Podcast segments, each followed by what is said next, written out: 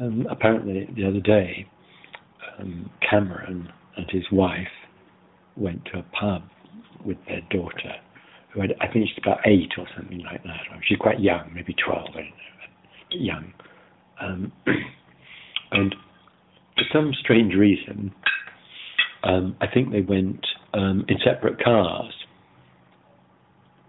And when they left, they left the little girl behind in the pub.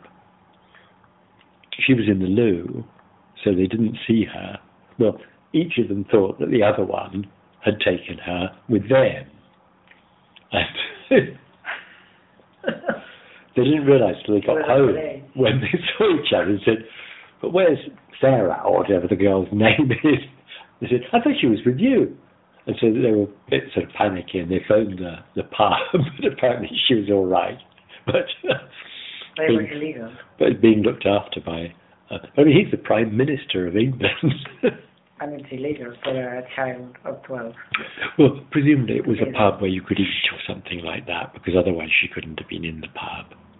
Ah, that's right. This separate room. Or yeah, if they've got a restaurant. A, a sort of a yeah. dining room next to the pub. But apparently people were very critical of um, the Prime Minister's security people. Yeah, because, because they didn't notice what, what, if, what if somebody had kidnapped hmm. the child and they didn't realise?